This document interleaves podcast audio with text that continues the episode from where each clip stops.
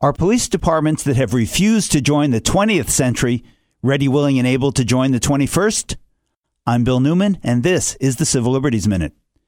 The police being required to have body worn cameras as part of their equipment is becoming a norm, and none too soon. Though not a panacea, if you do the program right, police body worn cameras benefit both the public and the police. But implementation of body worn camera programs remains spotty because opposition by some police departments to video recording their interactions with the public remains entrenched with a long and disturbing history. Consider cruiser cameras, you know, the ones that usually record traffic and OUI stops. In supposedly progressive Massachusetts, many departments still don't have them, refuse to have them. The state police lead the opposition to recording their interactions with the public but cruisers in some of the state's biggest cities, Boston, Worcester, and Springfield, also don't have those cameras on their cruisers.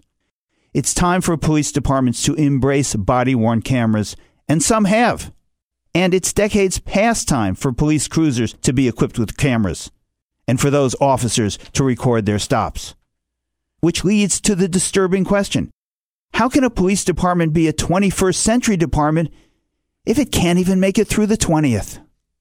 The Civil Liberties Minute is made possible by the ACLU because freedom can't protect itself.